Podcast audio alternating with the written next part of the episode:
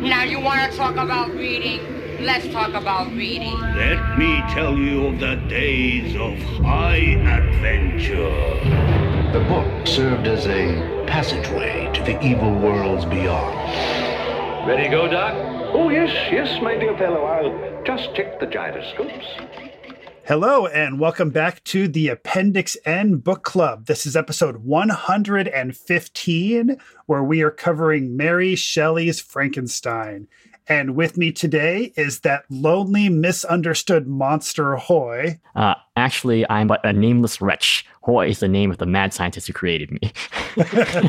oh, okay. Good distinction. Thank you. I'm, I'm, sure people make that mistake a lot. and uh, with me today um, or with us today, we are also joined by the co host of Podside Picnic and a writer whose short fiction can be found in several anthologies, including Speculative Fiction for Dreamers, a Latinx anthology, and Uncanny Magazine issue 30 Disabled People Destroy Fantasy. Carlo Jaeger Rodriguez. Carlo, welcome to the show. Uh, hello. Thanks for having me on. And the crowd goes wild. Yay! Uh, Yay! Carlo! or, or or there was much rejoicing. You know, there we go. Those are the two. We're on the spectrum here. Um, thanks for having me on. This is really exciting, and you gave me a great opportunity to um, revisit this uh, this book. I don't. I think I haven't read this book in probably twenty years. Amazing. Uh, and the good news is there's also no mob with pitchforks or torches that came out when I said your name. So we should be safe for the time being. Yep. Yes, yes. Uh, well, you know, I, I do. I, I, was gave given a name by my creators uh, who did not become disgusted uh, upon my countenance when I was uh, when I was born.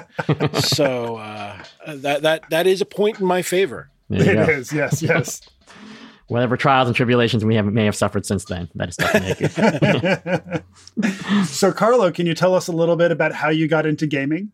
Oof. Um, you know, I, I, was just talking to uh, a couple of the uh, people that um, that I, I, I, regularly record with uh, last night about uh, how how often when I was uh, like in high school, uh, a lot of I, I was I, I, would read a lot of D and D stuff. You know, uh, I, I, sadly have the cliche, you know, introduction. Uh, you you sort of start with D and D and then branch out from there. And uh, I, I was sort of like bemoaning the fact that during high school it was a lot of reading about D&D but not actually playing with anybody or you know like there wasn't a group and that only came it only came after sort of like adulthood to a certain degree um, where uh, you know y- you actually have some control over uh, how you can get from here to there, meet up with friends and stuff like that. But uh, but yeah, D and D was big. Um, I mean, I, I suppose it was the Lord of the Rings to D and D pipeline for me. so you know, uh, I, I, had you know like late seventies uh, when I was still like in middle school. Uh, I guess I'm dating myself there. Um, somebody showed up with the original blue box um, uh, D and D basic, and uh, I was just sort of like captivated. It's like there's a little booklet in here with these. Some of the artwork was really cool. Some of it was not exactly the best, but it was there. Uh, you know, I could play a Hobbit. This is back before there was the uh, I guess the copyright issue uh, happening, and then they changed it to halfling. So also, uh, I just found it really hilarious that they give you like these just generic ass pieces of plastic that you'd have to color in the numbers. Right, I don't know if anybody had that with experience. the white crayon. Yeah. Yep, with the white crayon. At least they included the white crayon. Right. Right. You know. Uh, but yeah, so uh, I, I, sort of eventually started playing a little bit more often. Um, D and D is still very much uh, part of part of gaming for me, and you know I, I understand some of the the, the recent uh, criticisms of it and so on, and that's fine. I, I get it. it. it. makes perfect sense to me. Uh, let's make it inclusive to everyone. Uh, but I also like I came back to D and D after um, after getting involved with like uh, White Wolf and the entire storyteller uh, series, specifically Vampire and Mage. I don't know if you you ever had the experience to play that, but those are yeah. lots mm-hmm. and lots of fun. Yeah. Um, uh, I have a a, a small uh, story about um, the the offshoot of, of Vampire the Masquerade, which is the uh, Mind's Eye Theater. I did a LARPing session once.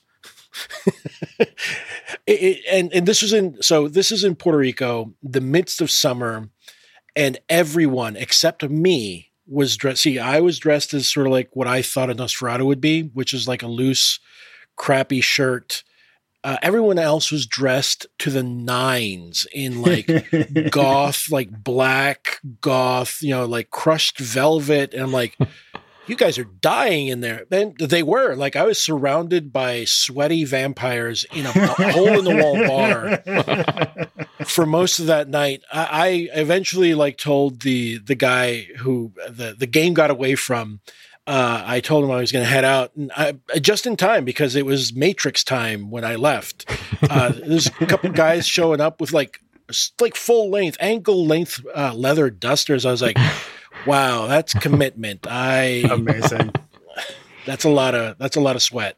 Right, right. Similarly, in, in 1992, I was 12 years old and I was living in Bremerton, Washington, and I had dyed black hair. Ooh. And I started um, I started doing live action vampire LARPing. Um, maybe I was 13, 12 or 13. And um, I still have my certificate of the embrace from when that happened. And I was the youngest uh, official member of the Camarilla, which was like the the Northwest, like the the like the Washington State, or maybe it's just that little region of Washington State's live action vampire group. Um, so I was very much in, involved in that world. And then when I was 14, I kind of started my own little like vampire LARPing group with friends from my junior high school. Yeah. Oh, uh, awesome! and, and so, Carlo, I, I listened to I think the first two episodes of your sort of crap episode sub series, and you talked about it was actually quite difficult to get your hands on a lot of like speculative fiction when you were younger in uh, Puerto Rico. And was it the same for gaming materials as well? Well, so um, when I was younger, yes. Um, once I had like by the time I was like maybe twenty one, uh, you know, mid twenties, um, there was uh, a a a a uh, sort of like what we what we would call like a flagship gaming. You know, actually, it was just a comic book shop that um, one of my uh, eventually one of my best buds uh, was working at, and he had uh, apparently a good taste and a good idea of what would sell. Uh, and he was the one that brought like White Wolf stuff, and and through White Wolf stuff, a lot of like uh, I I don't re- I don't know if you guys remember. Um, they also had like their spin-off printing uh, concern where they would bring in like these anthologies. They Mhm. reprinted like the Elric. the more hard covers, right? The Fat from the Um, Gray Mouser. Mhm. Yeah, Yeah, yeah. yeah, Uh, so the yeah the Liber ones, the, the Liber ones were great with uh, with like monocolored uh, cover with uh, Mignola art on it. Mm-hmm, It's Beautiful. Yeah. Some of them d- directly connected to the story, like the World of Darkness, but some Mhm. of them were more uh, further afield, more horror in general. Mhm. Uh, I was just picking up like some of the uh, Borderlands um, anthologies that they had originally printed, and they're now you know available as ebooks and whatnot. So it's Mhm. it was really interesting to to sort of revisit that and and think about that for a little bit too. Um, yeah, like uh, oh my god, Vampire was so big for a while. So right. I mean, just had all the mind share from like the mid '90s to like you know 2001 or so or something like that. You know. It's Well, I, I, we, we got, we even got into. Um, do you remember? Uh, it was originally called the Insensitive Jyhad, but uh, turned into Vampire: The Eternal Struggle, uh, the card game. Mm. And uh, that was a really interesting card game. And part of the reason it sort of became really big with us, at least, and I think it, it was pretty big all around, was because um, it's shit. Uh, it's not Andrew Garfield. That's the actor. Richard Garfield, I believe, is the name of the uh, the designer that did Magic the Gathering originally, Mhm. and so he had done uh, Vampire: The Eternal Struggle, and that was a really interesting one because it was more of a game where you had to manage resource. uh, like as management resource and part of the problem was that every time you would uh, make an action or send minions to go attack you know your your other players uh, that would cost you you know blood uh, which was like a stand-in for influence and and standing within the camarilla Hmm. uh, so anyway it was uh, it, it, lots of fun and lots of, you you have to have either very good friends or people that won't necessarily hate you for like betraying them on at the gaming table yeah, a lot of player buy-in. Yeah. So, Carlo, one of the things we like to ask our guests is if there's any uh, pieces of uh, fiction or nonfiction that you would recommend our listeners check out if they want inspiration for their gaming. Uh, what do you got for us?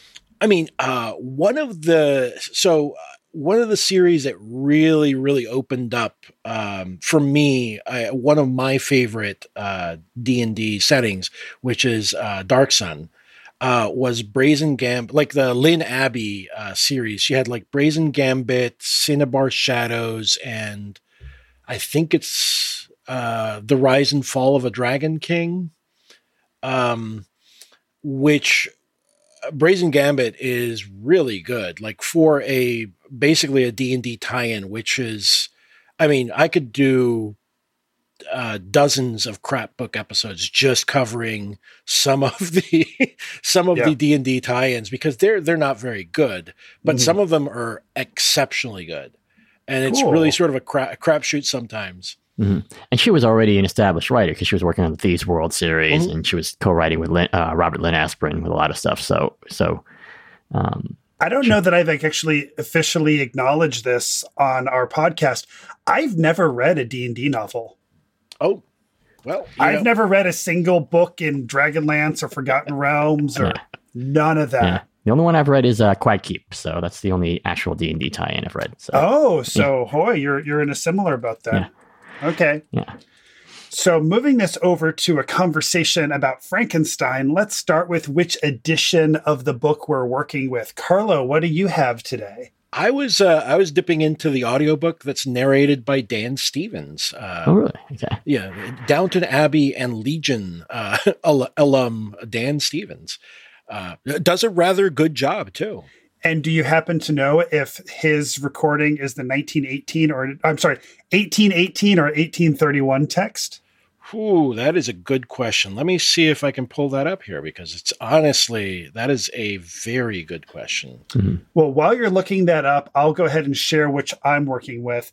Um, I'm reading the Penguin Books um, 1818 text, and it's got this really beautiful cover that was illustrated by Marcy Washington, and it's got Frankenstein looking into a pool of water and seeing his reflection.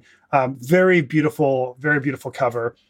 And in addition to that, I also listened along to the LibriVox audiobook recording of the 1818 text that is available on YouTube.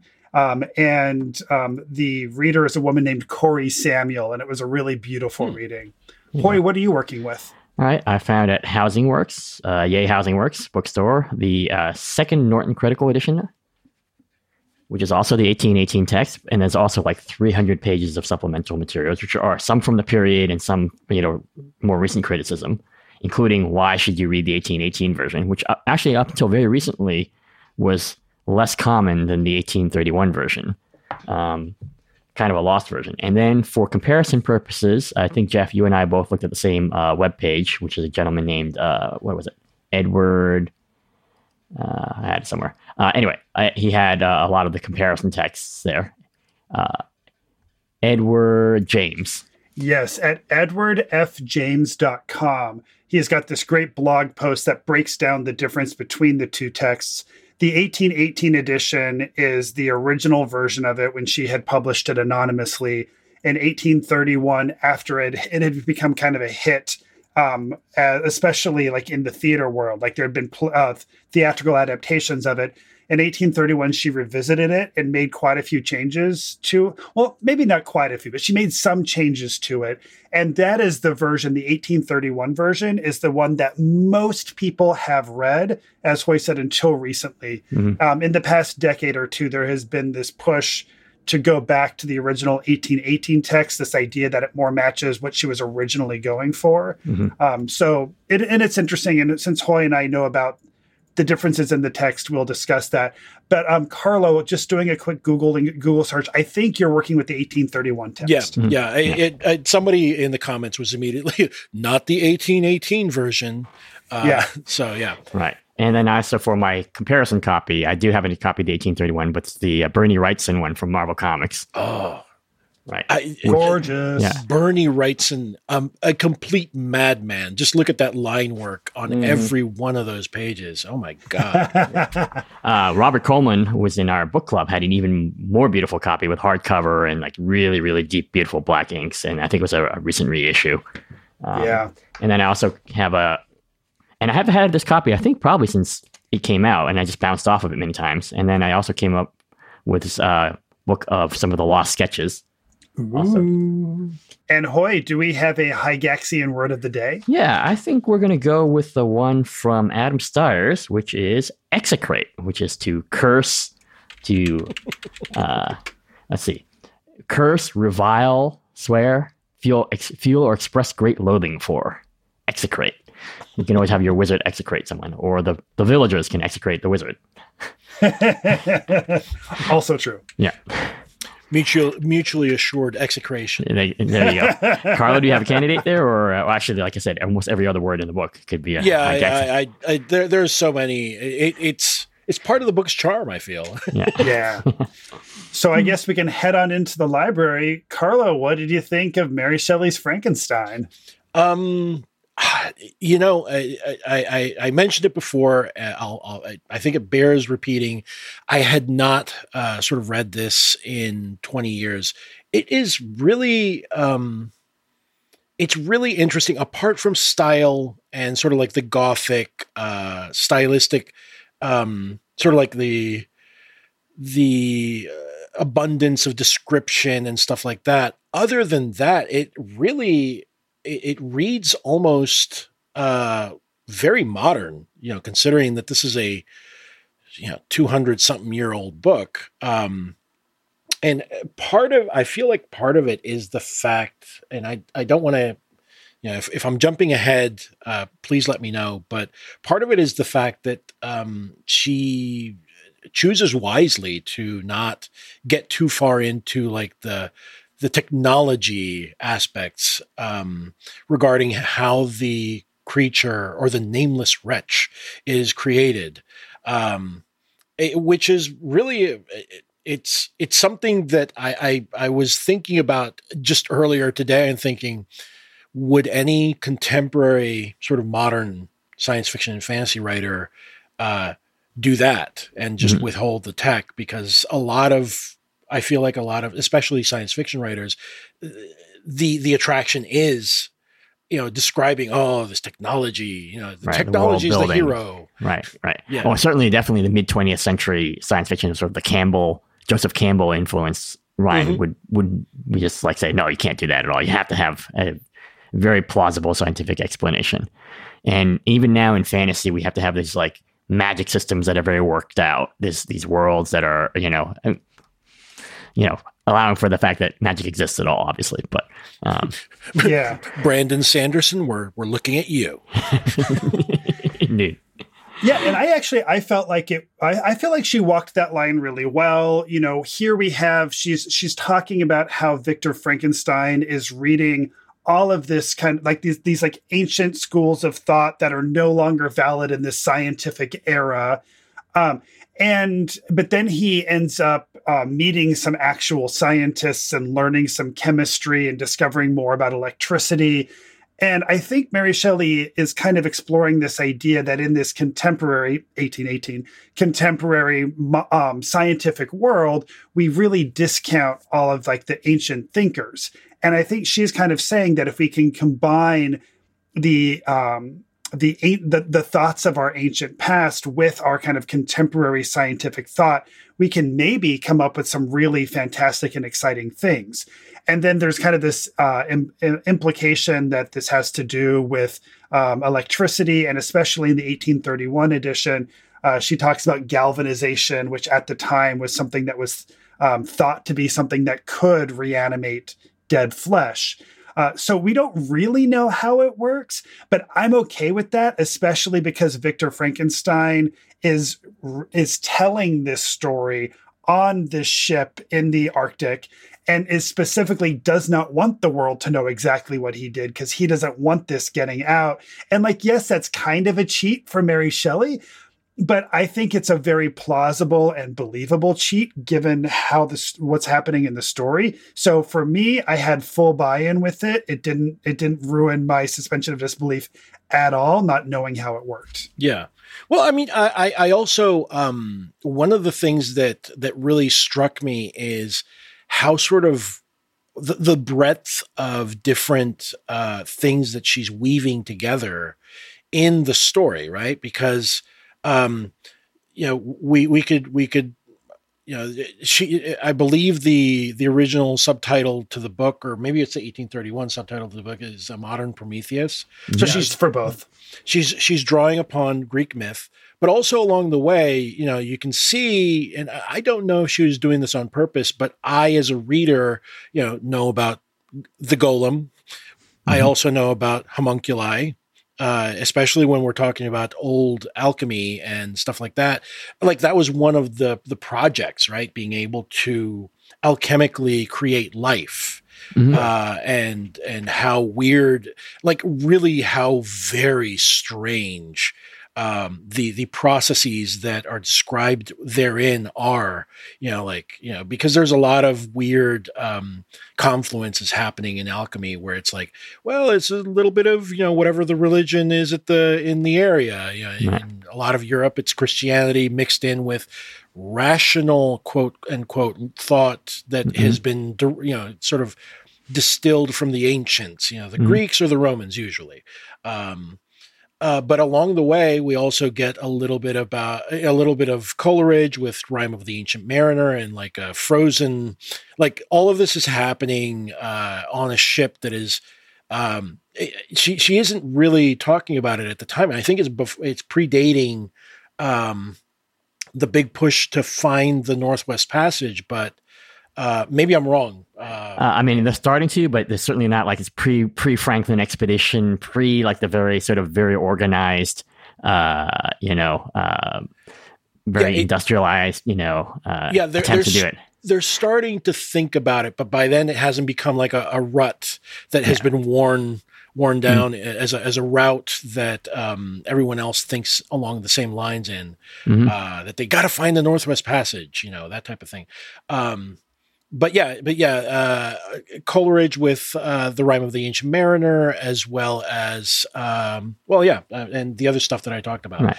So it, it's really fascinating. Like she she was able to weave together so many different strands and sort of remix it in a way that becomes very fresh. Mm-hmm. Uh, this is very much in conversation with many. It seems like okay, this is a 200 year old book so we think, oh, it's just an old book, but it's actually very much in conversation with a lot of the developments of the time, modernity, as expressed. Like it's a, it's, you know, science of the time versus emotion and art of the romantic movement that's emerging in, as a reaction to the Enlightenment.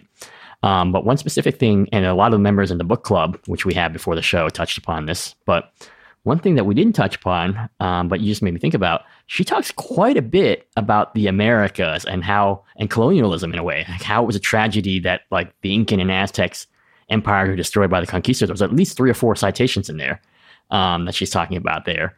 And the original version of the book, Clerval, is a very um, uh, sort of benign, uh, like uh, almost like a soulmate to Frankenstein. And in the 30, 1831 version, Henry Clerval, the best friend, is like sort of a neo-colonial. Well, actually, he's an actual colonialist. He wants to go to India and he's learning and Persia and you know bring the European Enlightenment over there and you know commercial power and all that other stuff like that. So these are conversations that she's having with all these things that are happening in, in quote unquote the modern world of the time. You know. Yeah, and I, I, I do have two quotes around that. One is if this rule were always observed, if no man allowed any pursuit whatsoever to interfere with the tranquility of his domestic affections, Greece had not been enslaved, Caesar would have spared his country, America would have been discovered more gradually, and the empires of Mexico and Peru would not have been destroyed. And then there's another one where um, another section of the book where she says, "I heard I heard of the discovery of the American hemisphere and wept with Safie over the hapless fate of its original inhabitants." So it's fascinating seeing this like very um, a kind of provocative statement about what colonialism is doing to the U.S. But this then makes me think about one of the change one of the major changes to the text that I think is really interesting. In the original 1818 text, Elizabeth is Victor's cousin. Mm-hmm. In the 1831 text, people thought it was creepy that he was going to marry his cousin. So she changes it to make it less creepy. But in my mind, it's a lot more creepy because what she ends up changing it to is now Victor's mother was traveling through Italy and found this poor family, this poor impoverished family. But she found that amongst this poor impoverished, impoverished family, there was this little blonde hair, blue eyed little angel amongst them. And how could she be living in poverty in Italy with these like swarthy people? So clearly she needs to be rescued. And it turns out that there's a, a, story too where this girl was the the child of like a um, of a of German aristocrats that had mm. somehow ended up in the possession of these people. So she takes this kid and brings them back home, and then she says to young Victor, "Victor, I have a present for you," and then presents Elizabeth, and she's like, "She is yours, and when you grow up, you two can get married." And I'm like, you made something that was like mildly creepy, and you made this a lot more creepy. and it's funny when I was telling the story to my partner, he was telling me about how it reminded him of um, in Fight Club. Apparently, like there's like a scene where in the book, um, Marla and the main dude are like talking. And in the book, apparently she says, I want to have your abortion. But in the movie, like they thought that was too much. So they changed it to, I haven't been fucked like that since grade school, which again is like another example of like they changed it to make it like not bad, but that's way worse. that is way worse. Well, they, they, they went back and forth. Speaking of that line, they went back and forth uh, several times. And then the, the studio wanted them to change it uh, to something else, and they they actively, I think Brad Pitt and uh, Fincher actively with with um, shit. What is her name? Helen uh, Bonham Carter. Helen Bottom Carter uh, actively worked to, together to get an even worse line, so that when they they, they showed them the dailies, like Jesus Christ, no, go back to the one with grade school. Well, never mind. oh jeez, yeah. yeah, so ridiculous. but yeah, yeah. Oh my God, that you're absolutely correct. It's like, oh wait, what? yeah, right, and, and, right, right. Elizabeth very much now becomes this weird possession, whereas it was yeah. really a pure act of benevolence, even if she is his cousin, because it's it's really is uh, Frankenstein's father's niece, right? In the yeah, 1818, yeah, and mm-hmm. she's actually has a more agency and she's more of the conscience of the book in my mind in the 1818 version than in the 1831 version. Um, she's very much concerned and wants to believe in Justine's innocence. And, and then uh, Justine is resigned to her fate, but she's not like, oh, it's all in the hands of God. Whereas in 1831 version, there's a couple sentences where she puts it in like, oh, it's the hands of God. And the whole 1831 version becomes much more about like predestination as opposed to free will in the 18, you know. Hmm. Yeah. And I had never read this book before, and I'm a big fan of James Whale. He's the openly gay filmmaker from the 1920s and 30s who made the original Frankenstein, Bride of Frankenstein, The Invisible Man, and The Old Dark House. And I knew that he had really loved this story because of its kind of queer subtext. And I'm sure Mary Shelley didn't write it this way, but reading it, first off, um, especially in the 1818 text, um, Victor and um, uh, sh- sh- what is his name? Sh- Henri Clerval or Clerval, Clerval. Yeah, yeah. yeah, like they're basically boyfriends. Mm-hmm. And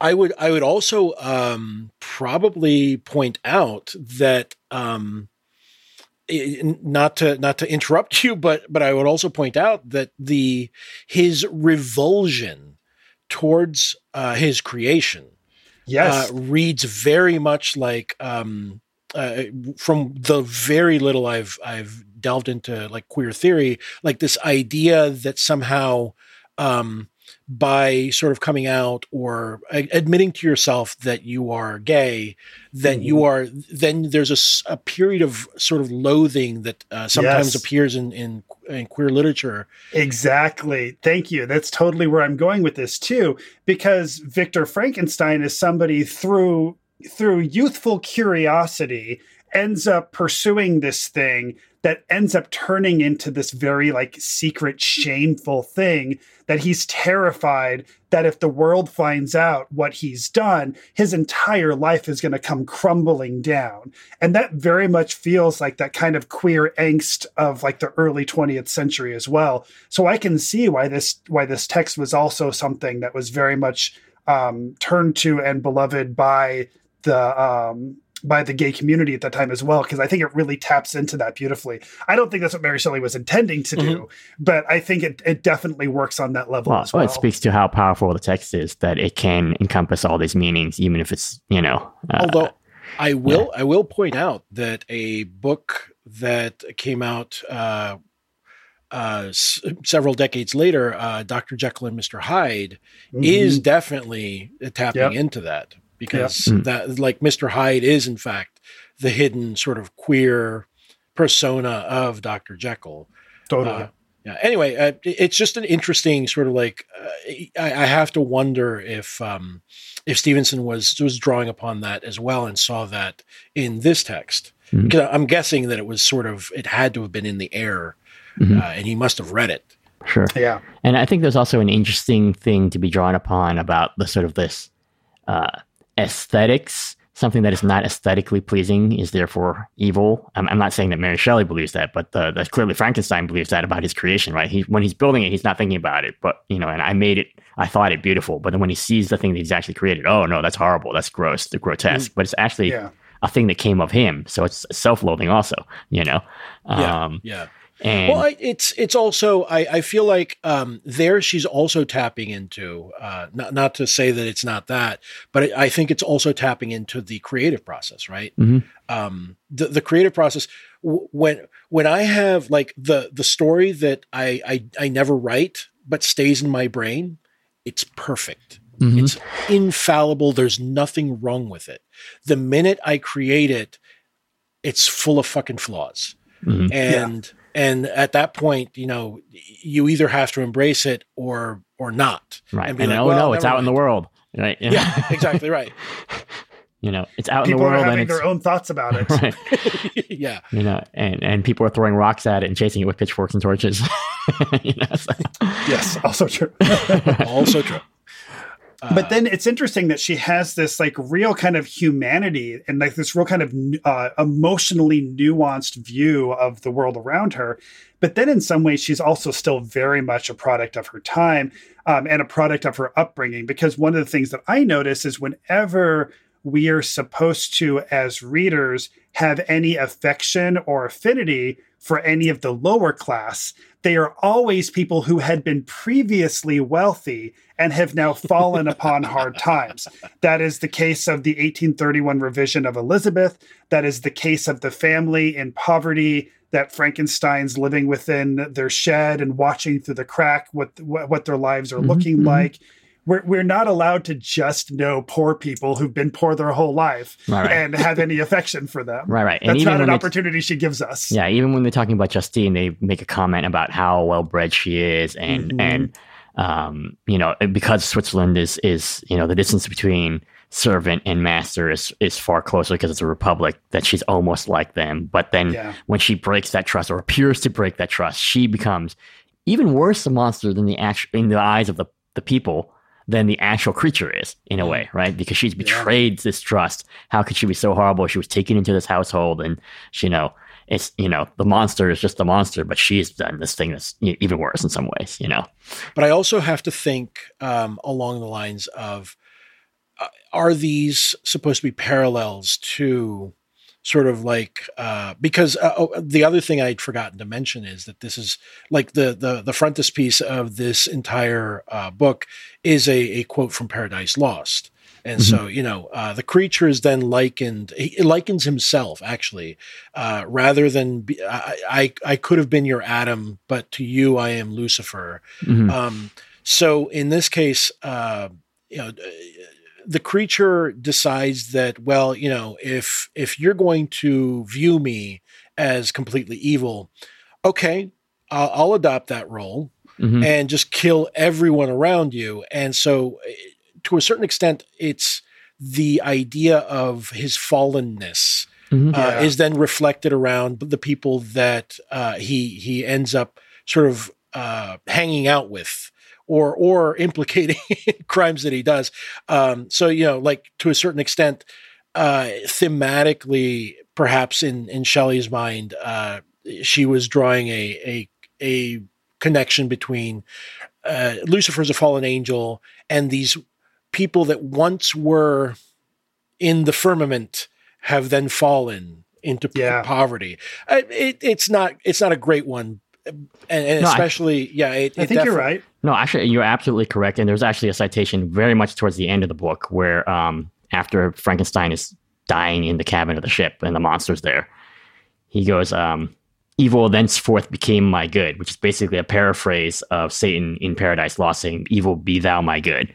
Mm. So, so it's, it's she was very much aware of that. Uh, Absolutely. yeah. So I'm now going to trivialize this beautiful conversation and take it a little bit to the gaming side and ask can we apply the Gygaxian nine point alignment system to Victor Frankenstein and his creation? Carla, what are your thoughts on that? Uh, let me. Th- you know what? I'm I'm thinking about what Victor's uh, alignment would be. Uh, you know, uh, maybe a little. He's got a little chaos energy, so I'm going to say chaotic neutral, Okay. and uh, the creature would then be chaotic evil. I think. Right, right. Hmm.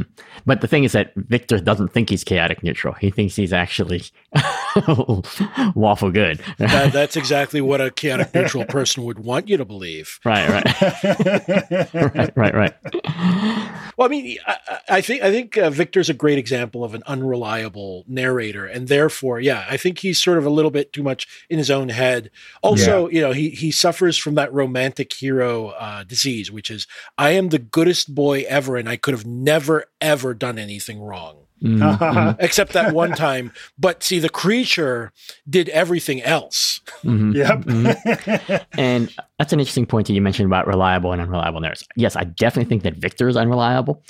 Um, but we have no evidence that the monster is unreliable as a narrator. That everything the monster says actually seems to be true, you know. Mhm. But we, and so that's interesting. And we also find out that when um, when Walton was writing down Victor Frankenstein's narration, one of the only areas that Victor Frankenstein wanted to really like have him fix up was the parts that he had written down of his creations narration, where he didn't feel like he had really like fully like um, gotten the grasp of this creature's suffering. So it's also interesting how important it is to Victor Frankenstein that the reader of whoever eventually sees this is going to really fully understand exactly what his creation went through.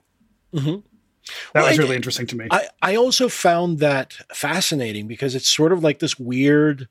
It's a, it's a bit of uh, it's so it's got nested stories Mhm. um, within it, and then it's also like this weird Rashomon uh, structure where we Yeah. get Victor's point of view, then we get the creature's point of view, and then we get the captain's point of view to, to as the Right. frames. Right, and he's the, he's the end. puzzled peasant from Rashomon by the gate. yeah yeah it's Yeah, it's really interesting Yeah. and and to, to think that you know like this is again written 200 years ago is uh, it's sort of like uh it it we were talking about like uh earlier about the uh, ideas of the past and it's really funny to me that uh shelley really hit upon the before i guess we would even call it that the myth of progress right? She's basically this entire book is sort of a defiance of this idea that we now have of the myth of progress that oh those ideas back in the day those are bad ideas. Those people were bad people and they were all bad and evil and they're you know or, or they were a bunch of ists you know they're racist or classist or you know just whatever a bunch of awful things. But that all happened then we're so much better now and it's like Yeah. uh, Right, right. maybe right, right, and, and right, and even to the extent of like when Frankenstein is first reading the sort of alchemical text, and his father says, "Oh, that's trash," and he goes, "But if my father had ever explained to me why they were trash, and rather than just saying they were trash, I might not have gone down this route." you know, Right, but that's still his little goodest boy, like offloading stuff uh, to a certain extent. But still, it's it's a it's a it's a reasonable point, but filtered through his like, oh, it wasn't me kind of you know thing. Right. Well, I mean, it's it's the it's the um it's sort of like like you said, it's the alibi of a bad liar, right? Mhm. It's uh, well, if you hadn't stopped me from doing that, Right, right, uh, I wouldn't have done it. And you're like, mm, right. and I, I don't think this is actually what was happening, but I, I was kind of uh, tickling myself when I was reading the text because that moment where um, he destroys the body of the bride that he's created. Um, and he's like, I can't do this. It's morally wrong. Um, I was imagining that like he actually just couldn't figure out how to do it again, and this was his way of justifying the fact that like he was he just it wasn't working this time. Right, right. Well, that's totally what like to, tying to what Carlos said. He was like, that's like when you like shoot your wad on your first novel and you have like writer's block. I'm like, oh shit! I thought it was this. Uh, I messed up my notes again. Damn it! But it, it's it's sort of interesting because um, it, it- his his uh, his justification for doing that is actually uh, borne out in a much later work, the RUR, uh, Mhm. Rossum's uh, Carl? Ke- Carl Universal Yeah. the Rossum's Universal Robots. Mhm. The the robots aren't what we would call robots. They're actually sort of like uh, like clones or or sort of created people. Um, and eventually they become they they they can reproduce they can do anything that humanity can and therefore Yeah. eventually they reproduce long en- uh, for enough that they're like well uh bye humanity we don't need you anymore uh, which is exactly like this is something that Shelley was thinking about you know uh you know in 1818 so Yeah. Mhm. And speaking of like potentially interesting things to do with uh, gaming stuff, I think it would be a really interesting setting to imagine what if Victor Frankenstein had created this bride and his worst fears had come true. And now humanity is like enslaved by, or not enslaved necessarily, but at war with these like monstrous creations. Like that's one thing that could be interesting. well you know uh w- w- you could always take it to Ravenloft and uh, Mm. Exactly. Adam finally got his bride Right, right.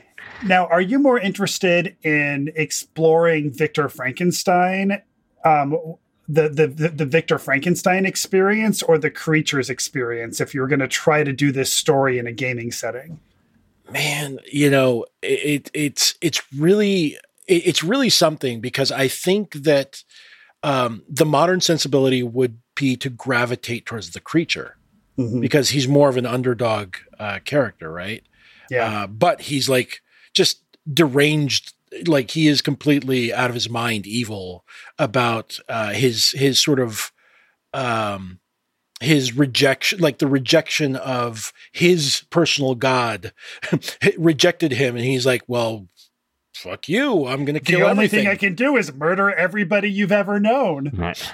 that's all. That's the only thing you've left me to do. Yeah. well i mean you know uh As you do. Cain, Cain seemed to have that idea. So, Right, right. oh, you, Right, you like that guy? Oh, let me show you, buddy. right. And I think she was very much drawing on the myth of Cain and Abel because, uh, you know, Frankenstein is driven into the monster is driven into the wilderness the same way that Cain is driven into the wilderness. Right. Yeah.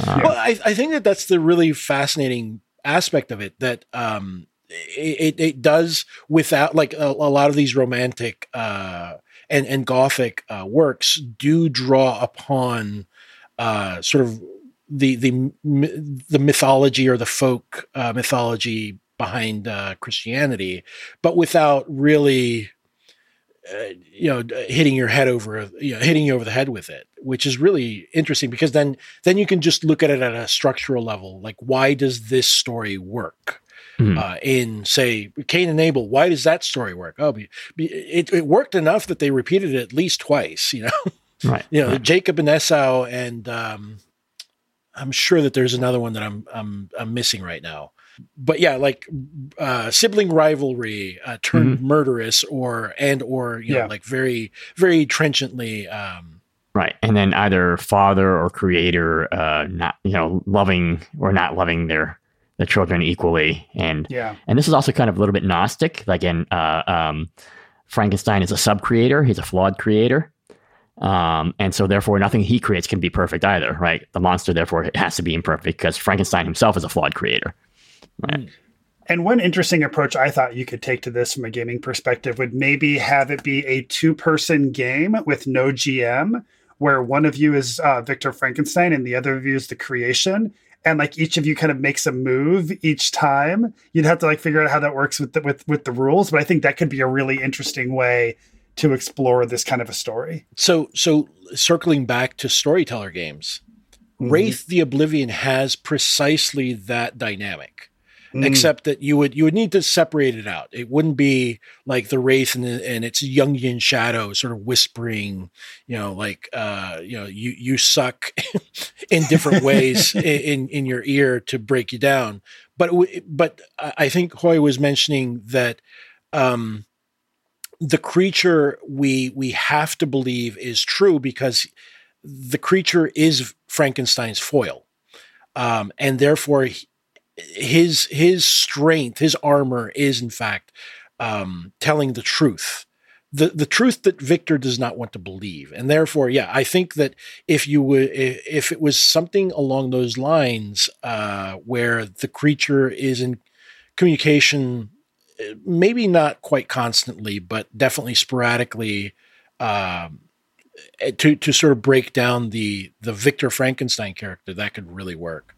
Mm-hmm. Yeah. Another thing that I had brought up in the the book club that I thought would be a kind of a fun idea is to have um, a dungeon where at some point in the dungeon there's a room that was at one point occupied by some mad scientist and the PCs, if they want to, could reanimate something here. And if they're able to, they're probably going to, because that's how PCs roll. and I think it would be really fun that if the PCs like didn't really follow up too much on what was going to happen here, I don't know, like 15 sessions down the road when they've completely forgotten about this thing, suddenly this thing is back. And it's now, when they left it, it was kind of like this gibbering, um, um, kind of unaware creature, but now it has learned and it has language and it's fucking furious and wants revenge on all of them. Like I think that could be kind of a fun way to. Of, yeah, you left me behind. Yeah, right. um, there is actually uh, a latter day uh, White Wolf uh, game that is called Promethean, the Created. Oh, mm-hmm. and it's exactly like each of the, the the creatures. Instead of being a vampire or whatever, you're basically a a, a created creature like a Frankenstein monster. Cool. Uh, and uh, but but and and this is sort of them sort of having fun because you can you can actually be created uh, via stuff more modern technology, like for instance radioactivity, mm-hmm. um, and but you can't stick around anywhere. So I don't know if anyone's thinking about it, but that's the the Hulk TV show mm-hmm. where Bruce Banner had. Because the thing is, if if a created stays around a certain area, a horrible because they have some sort of um, they're they're not exactly they're sort of like Lovecraftian in that sense that they, they defy the, the, the laws of the universe. Something horrible will happen to the place if they stay too long. Right. Uh, and so one of the yeah, one of the, the backgrounds is that uh, Centralia, uh, Pennsylvania, is like the the entire coal fire underground right, is the result of is the result of one of the created sticking around there for a little too long. Uh, there you go. so you're saying that uh, Mark Zuckerberg was actually one of these creators, and that uh, Facebook is, you know, meta. Uh, I, I, you know what? That's an interesting. Uh, that that would be an interesting uh, side side thing, right? Yeah. Is a digital created? Mm-hmm. A, will it destroy the internet? I don't know. Right. Yeah, it's out there. It's in there. It's you can't put quite put your hand on it, your finger on it, because it's you know it's, it's in, the, virtu- in the ether. a virtual a virtual yeah. creature. Yeah. So I've heard some people say that this is perhaps the first work of science fiction. What are your thoughts on that? So I know that um, Brian Aldiss uh, called called it one of the first works of science fiction. I don't know. Uh, I, I I I agree that there is scientific um, some scientific ideas of the time or an exploration of what science how science can change things, but it's very contained. Um, and and I feel like uh, there is something to that, but I would probably categorize this much much more uh, like perhaps 50, 50 like 50, 45 and 45 percent um, as gothic and horror and maybe the remainder is science fiction. I, I would not, and and that's no like I, I I love science fiction, but you know I also think that science fiction has like the the people in the genre have like this chip on their shoulder that they need to re they need to feel like they claim older works that are literary for some reason Mhm. and uh, there is some science fictional concepts in there but i don't think it's really science yeah, I think the science is not the point, right? Is in the way that science fiction, you know, or certainly certainly not Campbellian science fiction. Mhm. Um, but I think uh, you Well, maybe yeah, it's not hard science fiction. right, That's right, for sure. that's for sure. but maybe you're touching on something that um, uh, any sort of uh, sort of uh, minority or outcast group will often look back, and science fiction fandom certainly thought of itself that way for a long time, and try to claim uh, various aspects of the past because they've been denied that in a lot of ways. And so here we were looking for serious literature. Here's our antecedents in serious literature, the same way, and not to trivialize it, but the same way that any again oppressed minority go, oh look, there was this person and they they represented us before anyone knew that we were there, you know, or acknowledged us, you know, whether it's LGBT or people of color or any other oppressed minority, we can point back and say, no, look, we've been here all along, right? Well, I, I think it's also, um, and, and not to disparage it, because you know, like, uh, you know, it's it's sort of like a, a a social justice warrior type of thing, and I'm not disparaging it. I'm just saying because I am, I consider myself a social justice warrior as well. But it, it's it's doing the thing where it's not only claiming uh, claiming it as science fiction, but also as a project of like, well, see, women write science fiction. Mary Shelley was a science fiction writer, and and that's that's fine. Uh, I, I I have no no bones. I, I have no bones to pick with that. It's just simply I, I don't necessarily agree that it's the science fictional book that people Sure. want to claim. Well, it is about time for us to start wrapping things up. I'm curious, Carlo, do you have any final thoughts about Frankenstein? Something you really wanted to chat about that we didn't get a chance to get to, or maybe just kind of a summary of your thoughts overall? I will now forevermore uh, recommend uh, Frankenstein as a treatise, uh, you know, that is pro-vegetarian. Yes. That, that was something Although, that just blew my is mind. it, or is it saying that vegetarians are monsters? Well, no, no, because she she she wrote that uh, Prometheus bringing fire to humanity was a bit of a monster himself, because then that led us down the path to eating cooking- uh, cooking, cooking meat meat. and and eating it. Uh, so yes, I, I I do believe that there are vegetarian themes. Uh, you know, uh, PETA should really uh, put their stamp on Frankenstein from here on out. There you uh, go. If they really wanted to to increase uh, readership. well, and speaking of that, if you live in the Cleveland area like I do and you are vegetarian or vegan, my buddy Dave Huffman has a great vegan bacon company called Bitchy Vegan Homo, and they make incredible cookies, incredible brownies, and incredible cakes. So if you're interested in one of those, just Google Bitchy Vegan Homo and There you can go. find, find out more about that. But um, that is an amazing name. it is. And Carlo, are there any projects you're working on right now that you'd like our listeners to know about? Any Uh, baking projects, perhaps? well, over at Podside Picnic, we're baking up uh, the year of the new sun. So we just started a reading series with. Uh, we're going to start reading five chapters every two weeks of the Book of the New Sun. Uh, we, Cool. we just had our. Um, I, I'm going to guess that by the time this comes out, we may have already had our second uh, uh, episode out. Um, but but we definitely at time of recording we have at least chapters one, uh, I through V of uh, of the uh, Shadow of the Torturer. Mhm. Um, this is uh, I think this is my second reread of Shadow of the Torturer, uh, but this will be my first time trying to get all the way through it. Uh, nice.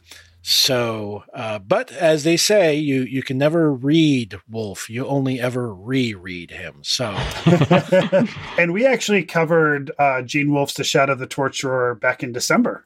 oh, excellent. Well, yeah, Well, may, maybe we can have you on for for some perspectives. Uh, that could be fun. That'd be a lot of fun. Yeah. And Yeah. talk about unreliable narrators there. you oh, know, so- oh, ye- well, you know, if, if you wanted a a perfect example of the goodest boy ever in the universe that never did anything wrong, Severian is your guy. there you go. Perfect. And Carlo, how can folks find you online if if if if you want to be found, that is. I don't know. For yeah, it, it- basically, uh, I you can find my website at alignofink.com. Uh, I, obviously at Podside Picnic at patreon.com slash Podside Picnic. And also, um, you know, I, I go through waves over on Twitter. So if you, if you want to just watch dumb jokes of mine, read dumb jokes of mine on Twitter, uh, at KJY1066 is the place to go. Um, uh, I, I am currently slowly working on more stories for all of you who like to read. So uh, I, I I don't know when, but I have something coming out sometime this year uh, through Pseudopod, the um, the horror podcast, and Yeah. uh, so um, also oh I I, I almost forgot. Uh, I just recently had a uh, horror uh, story come out in Seize the Press magazine uh, called Vanishing, which should be at some point in time soon ish, uh, free to read online for everyone. Perfect. And this episode is dropping March 21st. So we'll be a little bit in the future when this episode drops. So maybe it'll be up by then. There. Seems seems appropriate for Book of the New Sun, actually. There you go.